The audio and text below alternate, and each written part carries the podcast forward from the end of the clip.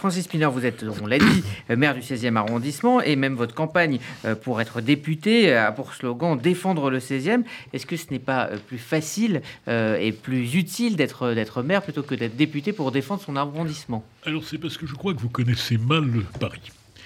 À Paris, nous avons un système qui fait que le maire de Paris est élu, peut être élu avec moins de voix que ses concurrents. Et nous avons aussi un système qui fait que les maires d'arrondissement ne sont pas des maires de plein exercice. Euh, la mairie du 16e, comme toutes les mairies d'arrondissement, n'a pas d'existence légale. Le maire ne peut pas prendre d'arrêtés municipaux, il il n'est pas officier de police judiciaire. Et donc il faut changer le statut de Paris. Et pour changer le statut de Paris, cela dépend de la loi c'est-à-dire du Parlement. Or, vous comprenez que la gauche n'a pas intérêt à changer le statut de Paris parce que ce statut de Paris lui profite. Mais je le dis aux Parisiens, si nous ne changeons pas le statut de Paris, vous regretterez Madame Hidalgo parce que le prochain maire de Paris sera soit issu des Verts, soit de la France insoumise. Et quand vous voyez ce qui se passe à Grenoble ou à Lyon, vous avez une idée de ce qui peut être réservé aux Parisiens. Alors on va Et la République en marche a abandonné Paris. Euh, après les équipés de M. Griveaux et de Mme Buzyn, il y a six malheureux conseillers euh, de Paris qui sont à la République en marche, qui ne mènent aucun combat. Et même dans mon arrondissement, je pourrais prendre deux exemples parlants. Lorsque Mme Hidalgo a installé un foyer de migrants d'une manière illégale, c'est-à-dire en plein bois de Boulogne, là où ce n'est pas constructible et d'une manière provisoire, eh bien, ce provisoire qui dure depuis trois ans va être maintenu. Et au conseil d'arrondissement du 16e arrondissement, courageusement, les gens de la République en marche se sont abstenus. Il y a aujourd'hui la possibilité, l'Alliance régionale de santé veut créer un centre d'aide aux toxicomanes.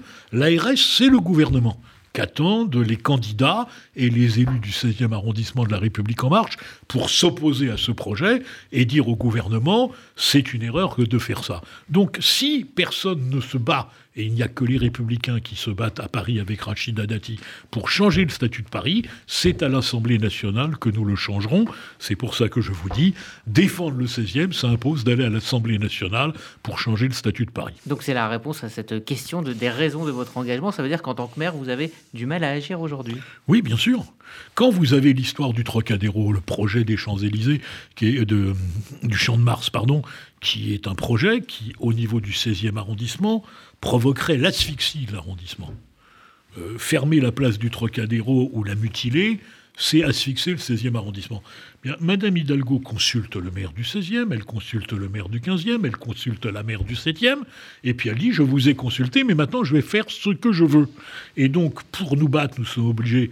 Est-ce que ça va se jouer à l'Assemblée, ce, genre de choses? Non, ça, ça ne se jouera pas à l'Assemblée, mais ça peut se jouer à l'Assemblée si vous changez le statut de Paris, non seulement dans le mode d'élection, mais dans les répartitions des pouvoirs des maires d'arrondissement.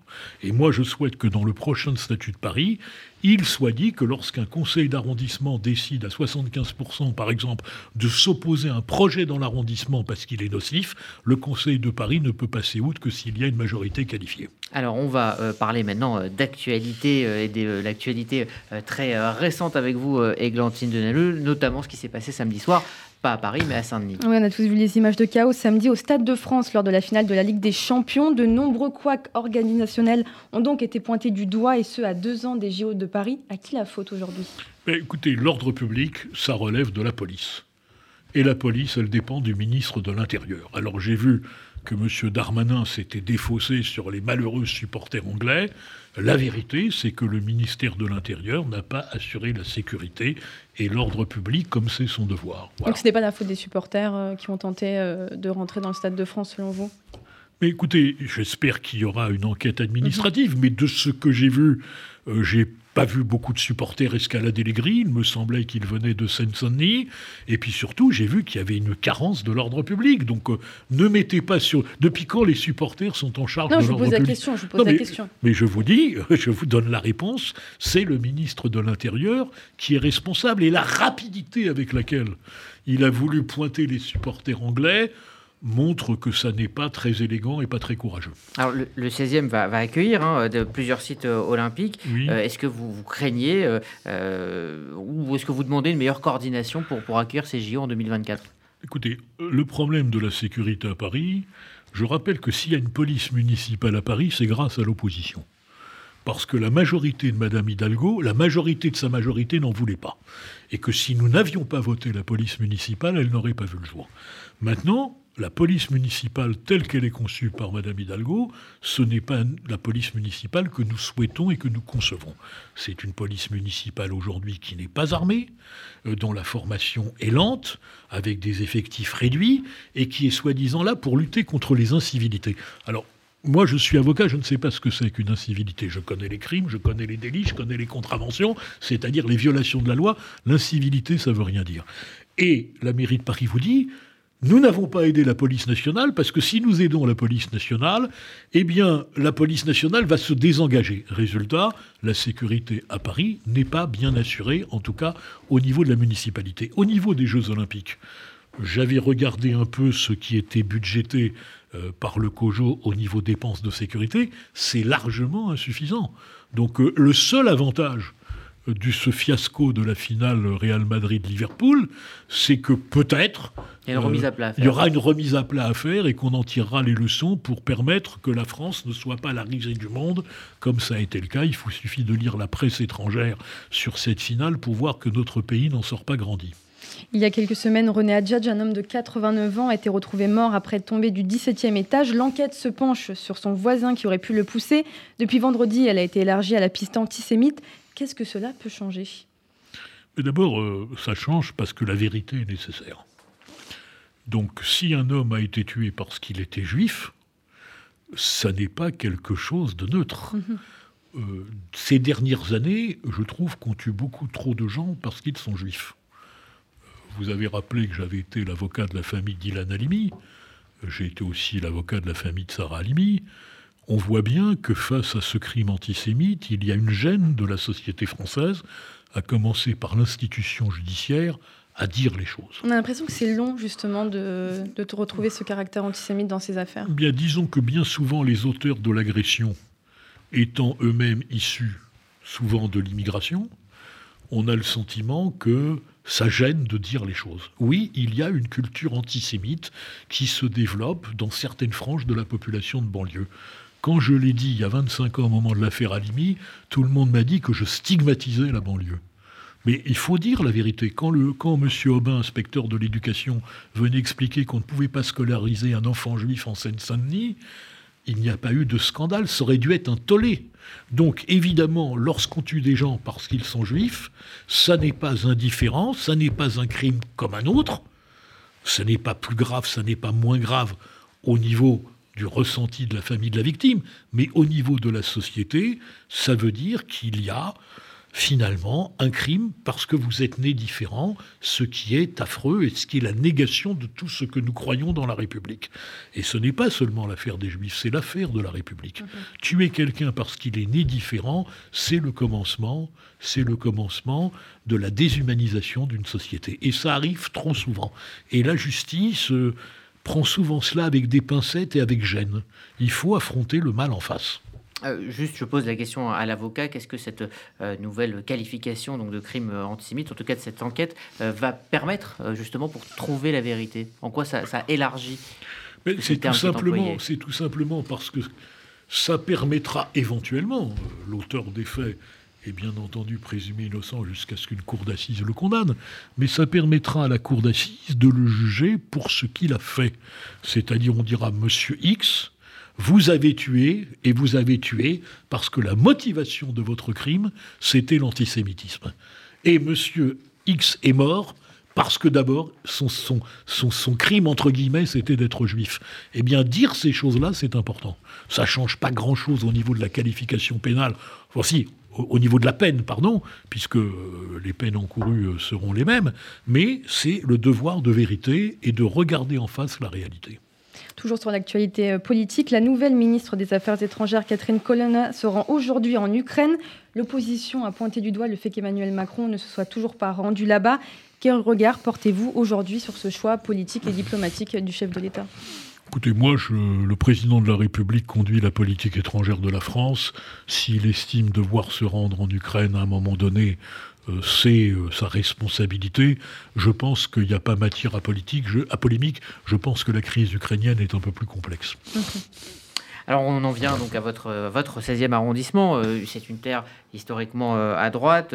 Claude Goasgen a été le maire emblématique du, 16e. mais cela dit, on a, Églantine, vous avez les chiffres, hein, le, sentiment que les, LR ont, perdu du terrain. Hein. C'est 13,8 derrière Éric Zemmour à la dernière présidentielle, 17,48 pour Éric Zemmour. Emmanuel Macron, 40, 46%, euh, c'est une terre de droite, mais qui est en train d'aller euh, vers la majorité euh, présidentielle.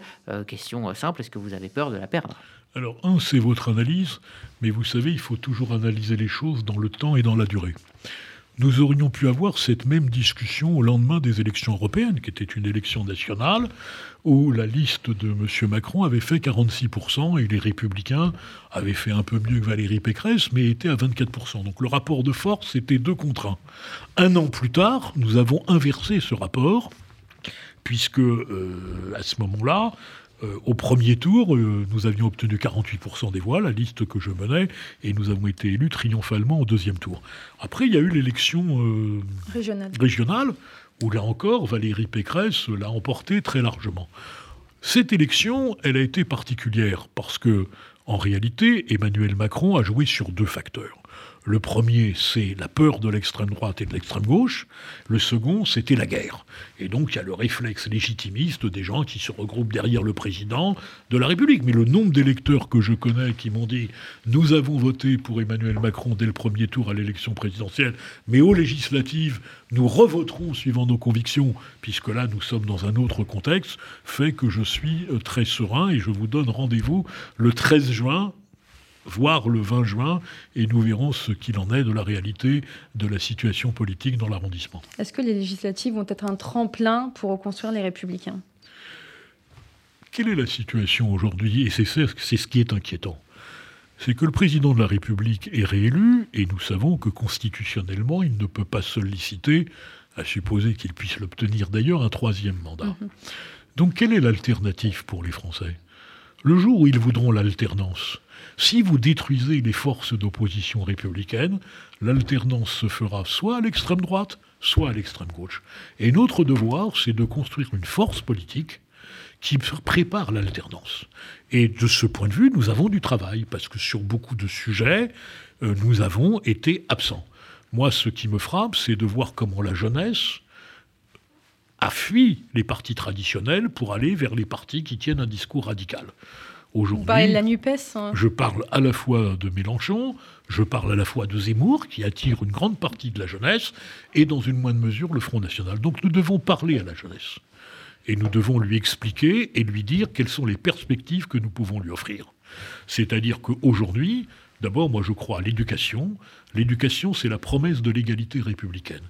Or, notre système éducatif, et la nomination du nouveau ministre est inquiétante, euh, nous devons reprendre une école qui apprend tout simplement les fondamentaux, ce que dans une certaine mesure Jean-Michel Banquer avait essayé de faire avec le dédoublement des classes de primaire, ce qui était une très bonne idée, mais nous avons besoin de reformer des gens qui aient d'abord une éducation à la fois utile, efficace professionnellement, mais qui les forme aussi à la citoyenneté, c'est-à-dire arrêter de cracher sur notre pays, de faire la déconstruction de l'histoire de France, redonner la fierté d'être français, parce que c'est ça une nation. Pourquoi nous sommes français?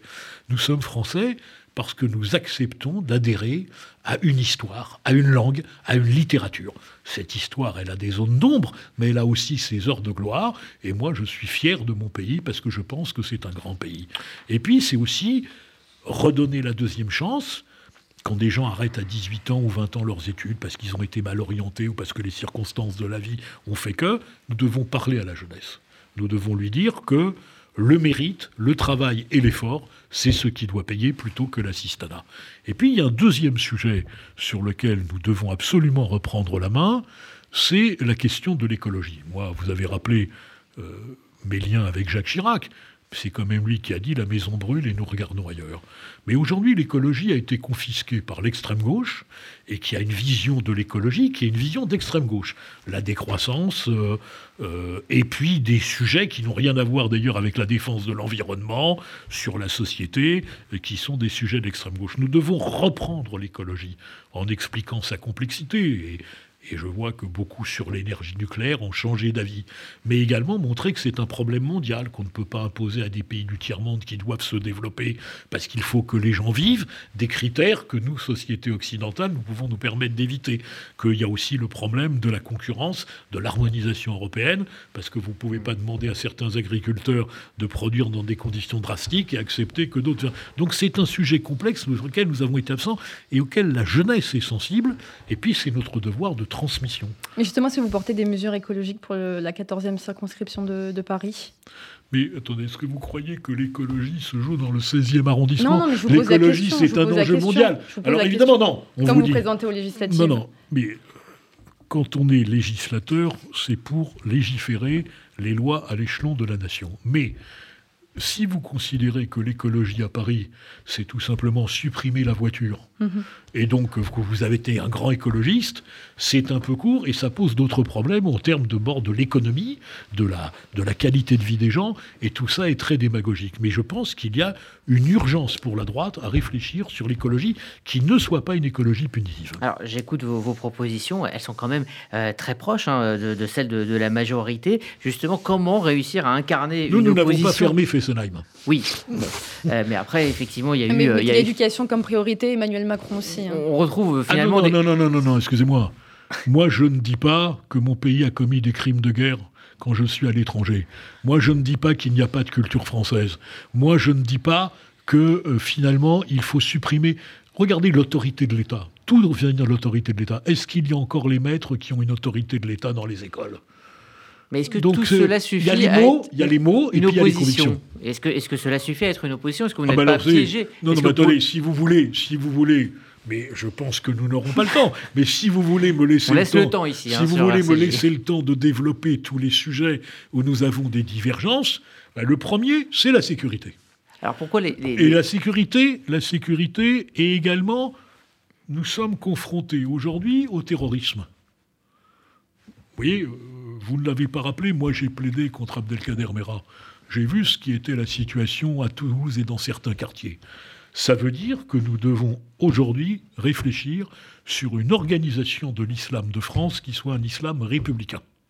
C'est ce qu'essaye de faire le gouvernement? C'est ce qu'essaye. Enfin, ça fait cinq ans qu'ils sont là et il y a quand même une urgence.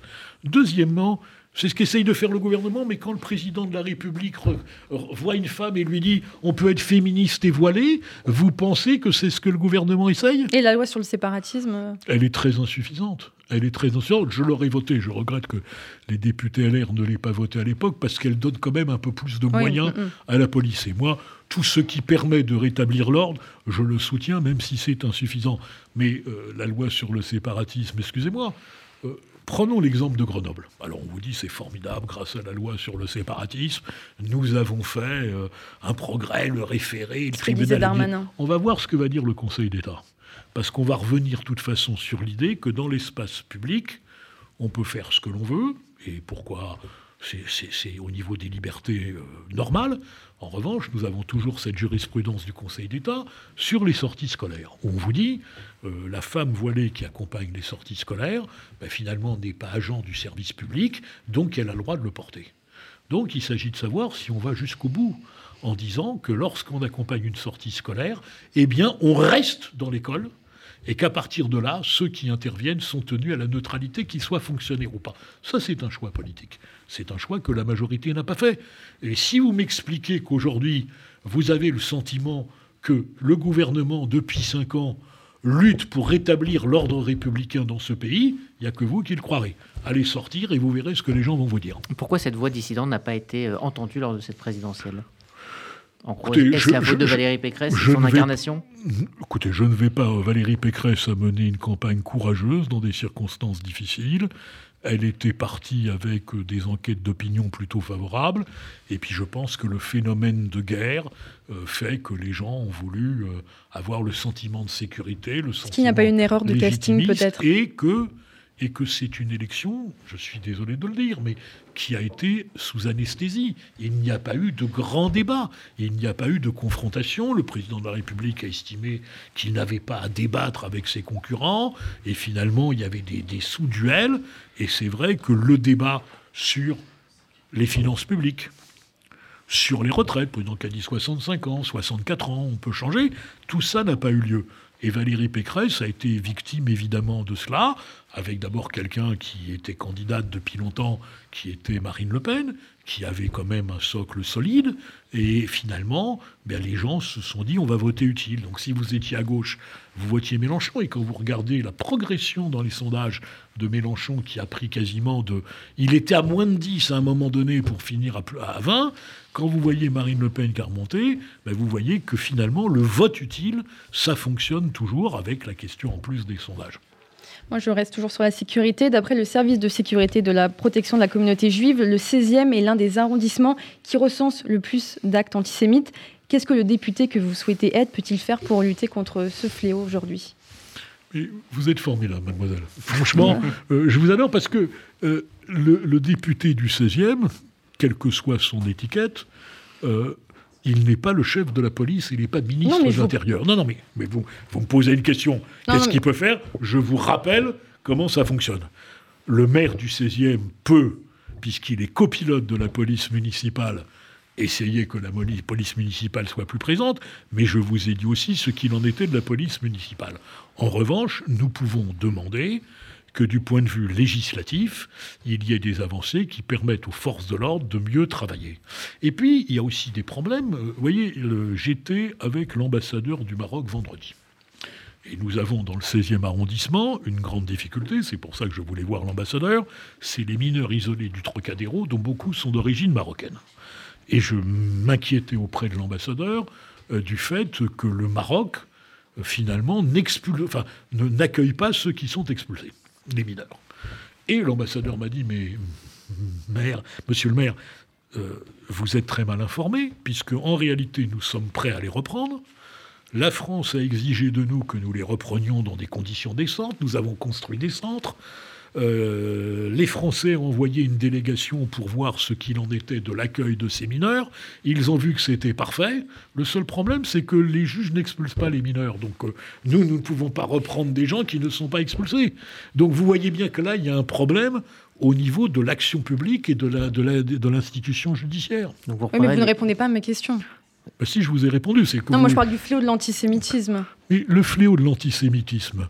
Alors, Aujourd'hui, est-ce que l'arsenal judiciaire est-il assez, euh, assez fort? Non, mais ça, alors vous savez, euh, je suis désolé, je vais me citer moi-même, mais ça fait maintenant 20 ans que je demande avec un certain nombre euh, d'avocats, notamment Alain Jakubowicz, qui est l'ancien président de la LICRA, nous demandons avec force que sorte, alors ça va être un peu technique, je suis désolé, que sorte de la loi de la presse les injures et les incitations à la haine raciale, notamment concernant l'antisémitisme.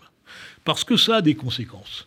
C'est-à-dire qu'aujourd'hui, quelqu'un qui tient des injures et des menaces antisémites, des incitations à la haine raciale, il est. La répression s'inscrit dans la loi de 1881.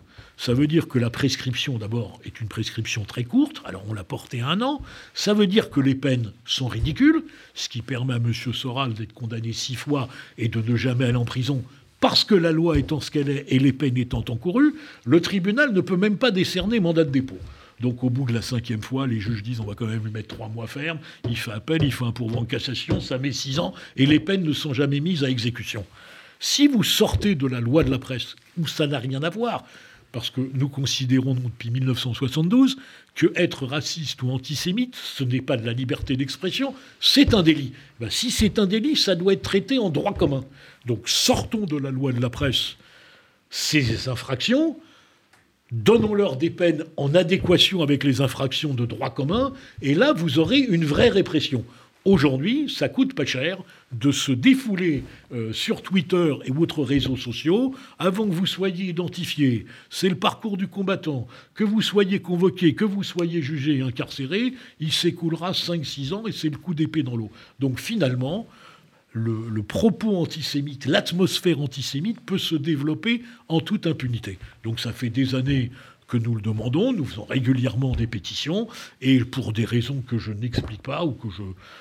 Parce qu'on répond souvent que la loi est suffisante et que le problème, c'est peut-être l'application de la loi. Non, c'est faux. La loi est totalement insuffisante et le régime de poursuite est totalement insuffisant.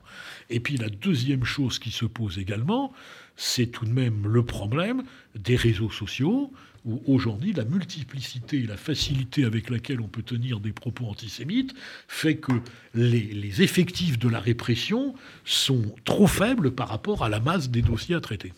Merci euh, Francis euh, Spinner. Je rappelle euh, que vous êtes donc candidat Les Républicains dans la 14e circonscription de Paris pour ces législatives le 12 et 19 juin prochain. Demain, nous recevrons le candidat dans cette même circonscription, Benjamin Haddad.